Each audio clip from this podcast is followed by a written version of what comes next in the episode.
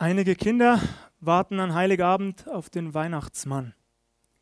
Manche Erwachsene verbinden Heiligabend zuallererst mit gemütlichen Stunden im Kreise ihrer Familie, mit gutem Essen oder Geschenken. Und das ist alles wunderbar und wertvoll, auch wir dürfen uns darauf freuen, aber ich hoffe, dass das nicht alles ist für uns. Ich hoffe, dass wir Heiligabend zuerst mit den Hirten auf dem Felde verbinden. Wir haben es gerade gehört, die von der Klarheit Gottes umstrahlt werden. Die Engel erscheinen ihnen. Einer davon verkündigt ihnen die frohe Botschaft. Euch ist heute der Retter geboren, der Heiland, welcher ist Christus der Herr in der Stadt Davids.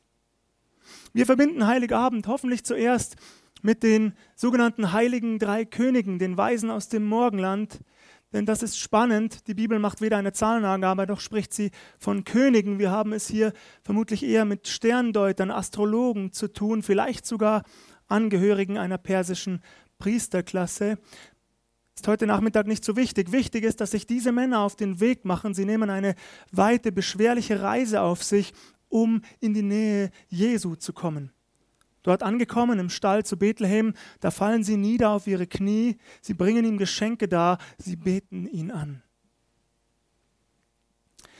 Als ich mich bereits vor einigen Wochen auf den heutigen Nachmittag vorbereitet habe oder mir das erste Mal überlegt habe, worüber ich eigentlich sprechen möchte, hat mir der Heilige Geist sehr schnell einen Vers aufs Herz gelegt, mit dem ich nicht gerechnet hatte und mit dem ihr vermutlich auch nicht gerechnet habt.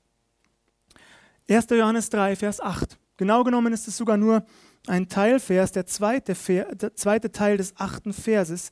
Dort heißt es, dazu ist erschienen der Sohn Gottes, dass er die Werke des Teufels zerstöre. Dazu ist erschienen der Sohn Gottes, dass er die Werke des Teufels zerstöre. Wenn ich mich nicht verzählt habe, sind das im Deutschen nach der Luther-Übersetzung gerade einmal 13 Wörter. Aber die haben es in sich. Und je länger ich das bewegt habe in meinem Herzen, desto klarer war mir, dieser Vers passt ganz wunderbar zu Heiligabend. So wie die bekannte Faust aufs Auge. Deswegen möchte ich mit euch gemeinsam in den nächsten Minuten durch diesen Vers hindurchgehen, einzelne Wörter, aber auch Formulierungen mit euch betrachten. Dazu ist erschienen der Sohn Gottes. Zu Beginn dieses Gottesdienstes habe ich einen Vers aus dem Buch des Propheten Micha zitiert. Es gäbe etliche weitere Prophezeiungen, die im Alten Testament auf Jesus Christus bezogen werden, auf das Erscheinen des Messias, die Geburt des Königs von Israel, des Königs der Welt, um genau zu sein. Eine Stelle möchte ich uns vorlesen, Jesaja 9, Vers 5.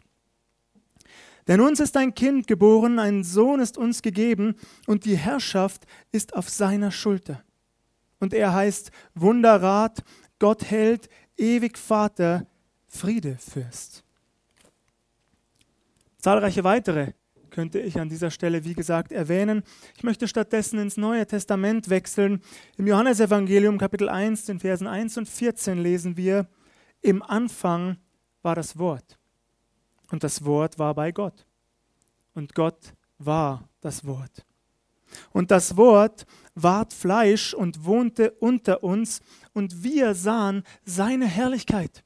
Eine Herrlichkeit als des eingeborenen Sohnes vom Vater, voller Gnade und Wahrheit. Und eine weitere Stelle aus dem Lukasevangelium, ebenfalls Kapitel 1, Vers 68. Da spricht Zacharias, der Vater Johannes des Täufers, er ruft aus in freudiger Erregung, gelobt sei der Herr, der Gott Israels, denn er hat besucht und erlöst sein Volk. Wie wunderbar, wie unvergleichlich Zacharias das formuliert, finde ich. Gott hat besucht und erlöst sein Volk. Stellen wir uns das einen Moment lang bildlich vor. Er, der Schöpfer des gesamten Universums, des Himmels und der Erde, der unsichtbaren und der sichtbaren Dimension. Er steigt von seinem königlichen Thron herunter, er verlässt den himmlischen Thronsaal und macht sich seinen Geschöpfen gleich. Er begibt sich auf eine Ebene mit uns. Er stellt sich auf die gleiche Stufe. Gott achtet seine göttlichen Privilegien für nichts. Er schiebt das beiseite und er nimmt Knechtsgestalt an, so formuliert es Paulus im Philipperbrief Kapitel 2. Warum tut er das? Er tut das, weil er uns von ganzem Herzen liebt. Gott liebt die Menschen von ganzem Herzen. Er liebt dich von ganzem Herzen, ganz persönlich. Deswegen kommt er auf diese Welt. Dazu ist erschienen der Sohn Gottes. Es ist so wichtig, dass das auch hier im ersten Johannesbrief betont wird, der Sohn Gottes. Denn damit ist klar, Jesus ist nicht nur irgendein Mensch unter vielen. Jesus ist nicht nur ein besonders herausragender religiöser Anführer, ein politischer Revolutionär oder Freiheitskämpfer, ein begnadeter Heiler, ein rhetorisch brillanter Mensch. Nein, Jesus Christus ist der Sohn Gottes. Im Neuen Testament wird das an vielen Stellen deutlich. So sagt Jesus einmal zu seinen Jüngern, wer mich sieht, sieht den Vater. Wer mich sieht, sieht den Vater. Oder ich und der Vater sind eins.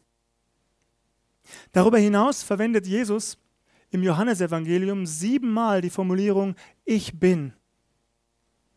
Ich bin das Brot des Lebens. Ich bin das Licht der Welt.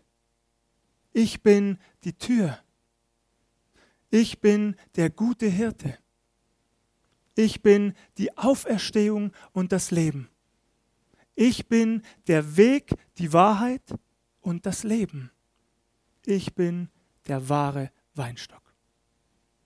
Diese Formulierung, ihr Lieben, ist insofern bemerkenswert, weil Gott sich so bereits Mose vorgestellt hat. Im Alten Testament, in 2. Mose 3, Vers 14, lesen wir sozusagen den ureigenen Namen Gottes. Der einzige Name, den Gott sich jemals selbst gegeben hat, lautet auf Hebräisch Jahwe.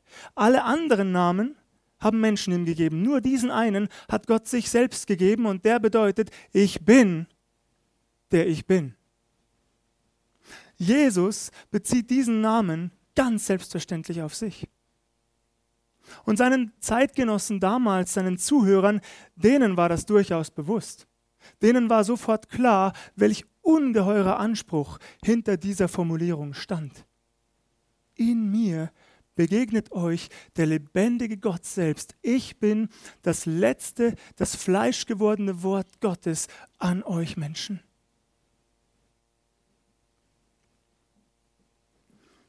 Dazu ist erschienen der Sohn Gottes. Jetzt kommt der Sinn seiner Sendung, dass er die Werke des Teufels zerstöre. Nun, wir müssen uns nichts vormachen. Es gibt Menschen, die den Satan leugnen. Der Teufel, sagen sie, sei lediglich eine Art mythologische Figur, ein Ammenmärchen, mit dem wir bestenfalls unsere Kinder erschrecken und ihnen Angst einflößen können. Ich sage, im Grunde ist völlig egal, was wir glauben, hier steht es geschrieben. Also ist es wahr. Der Satan existiert. Der Satan ist sozusagen das personifizierte Böse, ein gefallener Engel, der gegen seinen Schöpfer aufbegehrt hat, rebelliert hat und dafür gefallen ist. Mit sich viele andere in den Abgrund gerissen hat, ehemalige, liebevolle, gut erschaffene Wesen, Engel die mit ihm gefallen sind.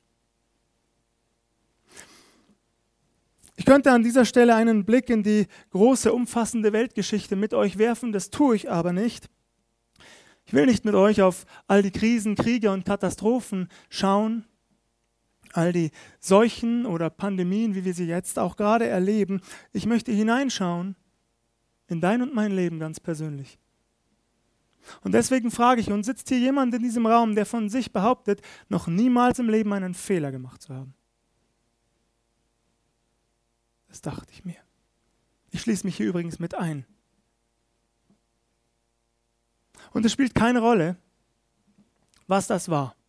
Ist völlig egal, ob das eine kleine Notlüge war, Egoismus, Geiz, Gier, Ehebruch, üble Nachrede. Völlig egal. All das trennt uns von Gott. Die Bibel ist eindeutig. Sie sagt, alle haben gesündigt und alle haben die Herrlichkeit Gottes verloren. Da ist nicht einer, der gerecht ist, nicht ein einziger. Aber, und das ist die gute Nachricht, und das betont die Bibel, Jesus Christus, der Sohn Gottes, ist gekommen, um die Werke des Teufels zu zerstören, um den Einfluss des Bösen in deinem und meinem Leben zu brechen, um uns aus den Ketten zu befreien, in die wir uns immer wieder verstricken durch die Versuchungen und Verführungen des Teufels in unserem Leben. Dass wir uns nicht missverstehen, natürlich bleiben wir selbst verantwortlich für das, was wir tun. Wir haben immer die Wahl, stimmt das? Ob wir uns gut verhalten wollen oder schlecht ob wir Gott gehorsam sein wollen oder ungehorsam, wir haben die Wahl. Und dennoch im letzten steht der Satan dahinter, der uns immer wieder zur Sünde bewegen will. Immer wieder Einfluss darauf nehmen will, dass wir falsch handeln, schlecht handeln, Fehler machen. Und Jesus Christus ist gekommen, um diesen Einfluss zu brechen. Die Frage ist, willst du das für dein Leben in Anspruch nehmen? In dem Moment, in dem du das tust, sagt die Bibel, wird Jesus Christus in dein Leben hineinkommen. Jesus Christus wird dich, so heißt es im Epheserbrief, mit dem Heiligen Geist versiegeln. Du wirst ein Kind Gottes. Du wirst eine neue Kreatur. 2. Korinther 5, Vers 17. In Jesus Christus. Und an einer anderen schönen Stelle, auch 2. Korinther 3, Vers 17, da heißt es, wo der Geist des Herrn ist, da ist Freiheit. Dieser Geist Gottes kann uns in eine Freiheit hineinführen, die wir ohne ihn niemals erleben werden. Der Geist Gottes hat die Macht dazu, das Böse in unserem Leben zu brechen, uns herauszuführen aus jeder Abhängigkeit. Die Frage ist, ob du das glaubst. Die Frage ist, ob du das willst. Dazu ist Jesus Christus erschienen, um dich freizusetzen aus lauter Liebe zu dir und mir. Ein weiteres kommt dazu. In Hebräer 2, den Versen 14 und 15 heißt es, weil nun die Kinder von Fleisch und Blut sind, hatte er gleichermaßen daran Anteil, auf dass er durch den Tod die Macht nehme dem, der Gewalt über den Tod hatte, nämlich dem Teufel. Und die erlöste, die durch Furcht vor dem Tod im ganzen Leben Knechte sein mussten. Zunächst einmal wird hier wieder betont, Jesus Christus kommt auf diese Welt, er macht sich den Menschen gleich und dann geht er bis ans Kreuz. Aus Gehorsam geht er bis ans Kreuz, aus Gehorsam zu seinem Vater, und er stirbt dort. Und durch sein Sterben am Kreuz entmachtet er den, der Gewalt über den Tod hatte. Das ist wieder der Teufel. Durch den Satan kam der Tod in die Welt. Im Garten Eden verführte er Adam und Eva zur Sünde. Und so, seit diesem Tag, existiert der Tod in der Welt. Geistlicher Tod, aber auch realer Tod. Wie realistisch die Bibel ist an dieser Stelle, nicht wahr? Sie sagt, im Grunde seien wir Menschen alle Knechte. Zeit unseres Lebens seien wir eine Art Sklaven. Warum? Weil wir uns vor dem Tod fürchten. Ist das so? Ich glaube, dass etliche Menschen in dieser Stadt, in diesem Land, auf dieser Welt den Tod fürchten. Den Tag, an dem er kommt, ihr letzter Atemzug. Das Leben ist ja auch schön, nicht wahr? Überwiegend zumindest. Die gute Nachricht hier ist, es gibt keinen Grund mehr, sich vor dem Tod zu fürchten, wenn man das angenommen hat, was Jesus Christus getan hat. Keinen Grund mehr, sich vor dem Tod zu fürchten. Die Macht des Todes ist gebrochen. Derjenige, der Gewalt hat über den Tod, ist endgültig entmachtet, vollkommen und unabänderlich. Und das bedeutet, für jeden, der Jesus Christus angenommen hat, ist der Tod im Grunde nichts weiter als eine Tür, mitten hinein in die ewige Gegenwart Gottes. Wieder die Frage, glaubst du das? Willst du das für dein Leben? Diese Gewissheit. Nun weiß ich, das ist mir sehr bewusst, dass meine Weihnachtspredigten nicht immer sehr konventionell sind. Das gebe ich unumwunden zu. Es geht dabei nicht zuerst um Weltfrieden oder soziale Gerechtigkeit, denn das sind auch nicht die Themen von Heiligabend. Das ist einfach so. Und wer etwas anderes behauptet, der liegt falsch. Im Mittelpunkt des Heiligen Abends steht einzig und allein Jesus Christus, der Erlöser der Menschheit. Ich habe das in den vergangenen Tagen bewegt in meinen Gedanken. Ich habe mich gefragt, was wäre eigentlich, wenn wir tatsächlich Weltfrieden erreichen könnten? Was wäre dann? Zunächst einmal wäre das schön, nicht wahr? Aber es bliebe immer noch die Frage im Raum, was ist denn eigentlich mit dem Frieden zwischen dir ganz persönlich und dem lebendigen Gott, deinem Schöpfer? Weltfrieden beantwortet diese Frage keinesfalls. Alles, was wir auf dieser Erde erstreben, beantwortet nicht die Frage, hast du Frieden geschlossen mit dem lebendigen Gott? Und das ist die Botschaft von Heiligabend, dass Gott selbst Mensch wird, dass er von sich aus die Brücke hineinschlägt in unsere Welt, in dein und mein Leben. Gott selbst kommt uns nahe. Von ihm geht es aus, nicht von uns. Er will uns nahe sein. Er liebt uns. Er will unser Leben verändern. Er will uns ewiges Leben schenken durch sein Sterben am Kreuz, durch sein Auferstehen. Das und nichts anderes ist die Botschaft von Heiligabend. Dazu ist erschienen der Sohn Gottes, dass er die Werke des Teufels, die Sünden und den Tod zerstöre. Und dass er das jedem anbietet, der das glaubt, der das für sich in Anspruch nimmt, der dieses Geschenk ergreift. Das schönste Geschenk an Heiligabend. Wie wollt ihr Heiligabend verbringen?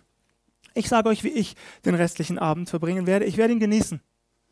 Mit genau dem, was ich eingangs gesagt habe. Mit gemütlichen Stunden mit meiner Familie, mit gutem Essen, mit Geschenken.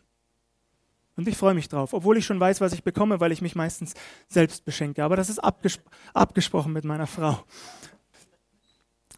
Aber das spielt keine Rolle.